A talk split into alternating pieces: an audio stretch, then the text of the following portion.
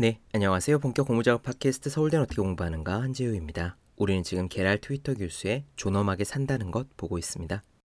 오늘 말씀드릴 장에서는 원래 지금 현대 사회가 얼마나 위기인지 망가졌는지에 대한 이야기가 빼곡합니다.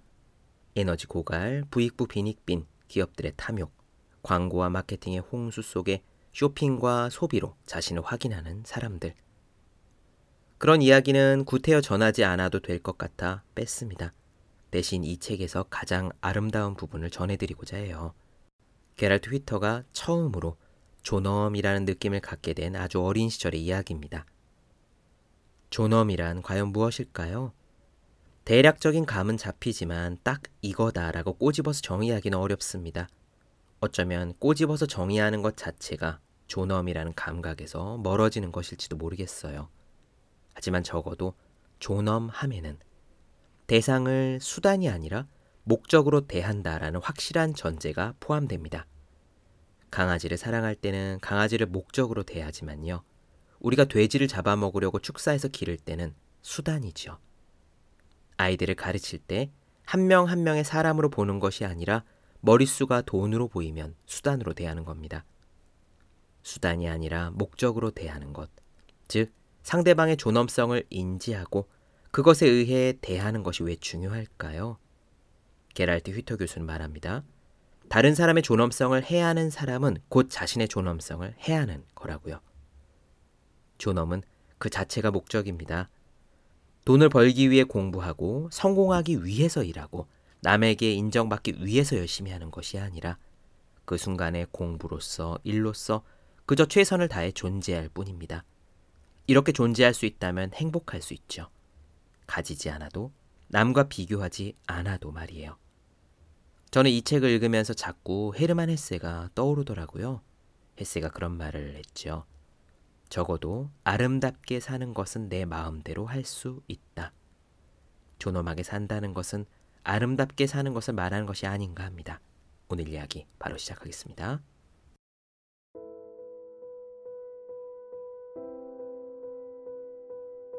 존엄하지 않은 삶이란 무엇일까? 내가 존엄하지 않은 태도에 관심을 갖게 된 이유는 매우 단순했다. 남들과는 조금 다른 몇몇 사람을 만날 기회가 있었기 때문이다. 그들이 타인을 대하는 방식이나 더 나아가 생명을 대하는 방식을 통해 나는 존엄하게 산다는 것이 무엇인지를 생각하게 되었다. 그 첫 번째 만남을 아직도 생생하게 기억한다. 11살 혹은 12살 즈음이었던 것 같다. 늘 그렇듯 나는 친구 녀석들과 함께 학교 수업을 마치고 숲으로 향하고 있었다.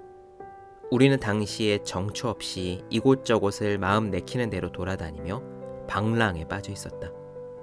나무를 타고 사과 서리를 하고 올챙이를 잡고 스마트폰이 없던 시절 우리 세대가 했던 일들을 하면서 말이다. 우리는 그야말로 모험심이 강한 소년들이었다. 그렇게 방랑을 즐기던 어느 날 우리는 길을 잃은 한 노신사를 만났다. 그 젠틀한 신사는 마치 오스트리아의 저명한 동물 심리학자 콘라트 로렌츠를 연상시키는 덥수룩한 턱수염이 있었다. 특이하게도 노신사의 어깨에는 가죽끈이 달린 철통이 걸려 있었는데 이것은 수집한 식물을 넣는 식물 채집통이었다. 노신사가 물었다. 얘들아, 여기서 가까운 버스 정류장이 어딘지 아니?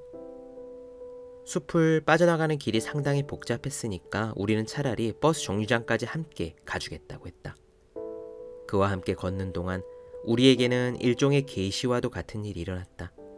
눈앞에 새로운 세상이 펼쳐진 것이다. 나는 숲의 지리를 어느 정도 파악하고 있었고 나무 몇 개는 이름도 알고 있었다. 푹신한 이끼나 가을의 낙엽을 밟으며 달리는 것을 내가 얼마나 좋아했는지 모른다. 하지만 이 신사는 도통 똑바로 걸어가질 않았다. 신사는 마치 비밀을 꺼내서 보여주기라도 하려는 듯 길 가장자리에 자란 잡초들까지 일일이 가리키며 이렇게 말했다. 이것 좀 봐라 얘들아. 가는 동작꽃이라는 거란다. 5월달과 6월달에 피지.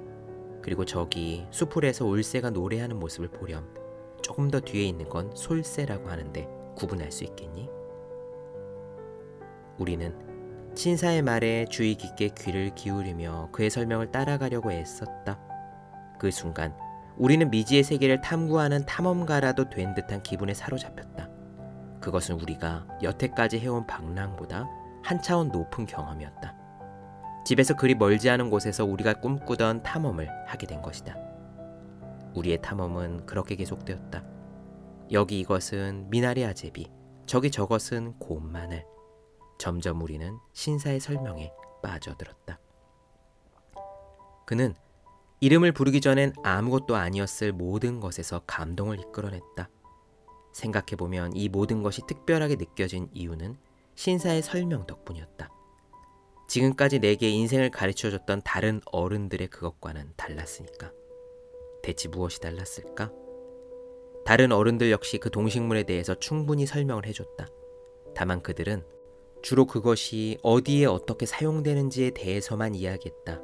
돼지는 도축하는 동물이고 당근은 먹을 수 있는 것이고 이 잡초는 농사에 방해가 되니까 뽑아야 한다. 이런 식의 설명들이었다. 하지만 이 신사는 달랐다. 그는 똑같은 동식물을 가리키며 우리가 보고 듣는 이 모든 존재가 얼마나 아름다운지 단지 그 아름다움만을 강조했던 것이다. 우리가 눈을 커다랗게 뜨고 더 집중해서 귀를 기울일수록 신사는 더 흥이 올랐다. 이제와 생각하면 그의 설명은 성경의 마태복음 6장의 구절과 조금은 비슷하다. 목숨이 음식보다 중하지 아니하며 몸이 의복보다 중하지 아니하냐. 공중의 새를 보라. 심지도 않고 거두지도 않고 창고에 모아들이지도 아니하되. 그렇다. 그 후 내 인생은 조금 달라졌다. 그 작은 머릿속에서는 그날 느낀 인생의 아름다움에 대한 생각이 떠나지를 않았다. 나는 여전히 밖에 나가는 것을 즐긴다. 태양이 내리쬐는 날이면 여름이든 봄이든 가리지 않고 자연으로 나간다. 그렇게 걷고 돌아다니고 보고 감탄을 한다. 독일에서 존엄을 뜻하는 귀르드라는 단어는 주로 문법 시간에 접한다. 그것은 조동사다. 하지만 명사형의 존엄은 어떠한가? 과연 수업에 존엄이라는 것이 존재하는가? 학교에는 그런 것이 과연 있긴 할까? 아니 한 번이라도 있었던 것인가? 인생에서 처음으로 경험한 배움이라는 활동은 얼마나 경이로웠던가? 탐구하고 연구하고 추적하는 것은 얼마나 멋진 작업인가? 배운다는 것은 원래 얼마나 황홀한 일인가? 하지만 정작 우리는 학교에서 자리에 가만히 앉아 지식을 얻는다. 몸을 움직일 시간이 있기는 하지만 나가봐야 좁은 운동장이 전부다. 그것도 종소리가 울려야지 움직일 수 있다. 학생은 조용히 앉아 선생님의 설명에 집중해야 한다. 학생들에게는 이 설명이 별로 흥미롭지 않다. 무엇을 누가 언제 배우고 알아야 하는지가 이미 정해져 있기 때문이다. 살아가는 동안 나라는 존재를 스스로 만들어 나가야 하는 인간은 이렇게 순식간에 특정 시스템에 속한 대상, 지배의 대상이 되어버린다. 그렇게 자기 존엄성을 스스로 깨우칠 기회를 놓치고 마는 것이다. 인류 역사가 시작된 이래 우리는 계속해서 발전을 도모해왔다. 더 높이, 더 멀리 가기를, 더 영리해지기를 바랬다. 그 인류 진화의 역사는 태초의 아프리카에서 시작돼 오늘날 실리콘밸리에 이르러 정점을 찍고 있다. 그러나 문제를 개선하려던 그들의 노력은 과연 그들이 원하던 결과를 가져왔는가? 만약 지금까지의 방법이 더 이상 통하지 않는다면 어떻게 해야 할까? 나는 우리 집 정원의 나무 그늘 아래 앉아 이렇게 자문했다. 그리고 그 과정에서 답을 얻었다. 우리 자신은 물론 타인을 지키며 살아갈 수 있도록 돕는 내면의 나침반, 바로 존엄이 그 답이었다. 생명의 다양성을 파괴하거나 인간 내면의 다양성, 즉 모든 인간이 가지고 있는 저마다의 잠재력을 억누르는 누군가가 있다면 우리는 어떻게 해야 할까? 그 사람에게는 자신이 하고 있는 일, 자신이 살아가는 방식이 자신이 생각하는 존엄이라는 가치에 부합하는지를 돌아볼 기회가 주어져야 한다. 생각과 행동의 영역이 아니라 감정의 영역에서 자문할 수 있어야 한다. 자신의 행동이 자신의 존엄에 대해 가지고 있는 인식에 모순될 경우 내면에 일어나는 동요를 느껴봐야 한다는 말이다. 이렇게 해야만 자신의 존엄하지 않은 행동을 인지하는 것이 가능하다. 존엄한 인생이 무엇인지 아는 사람은 더 이상 존엄하지 않은 인생을 살 수 없기 때문이다.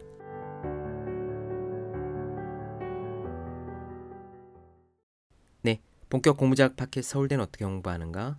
게랄트 휘터 존엄하게 산다는 것 나눠드렸습니다. 더 많은 이야기가 궁금하신 분들은 제 유튜브 채널 제우의 서재, 네이버 블로그 허생의 즐거운 편지, 카카오 브런치 한주의 브런치, 인스타그램에서 해시태그 제우의 서재 검색해주시면 좋겠습니다.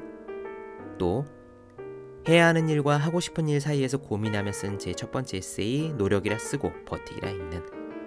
공부하시는 모든 분들을 위해 어떻게 공부하는 게 효율적인 설명한 혼자 하는 공부의 정석. 그리고 책상에 올려두기만 해도 공부하고 싶어지는 365 혼공 캘린더 아직 읽지 않으셨다면 꼭 한번 읽어보셨으면 좋겠습니다. 그럼 오늘 여기까지 할게요. 전 다음 시간에 뵙겠습니다. 여러분 모두 열심히 공부하십시오. 저도 열심히 하겠습니다.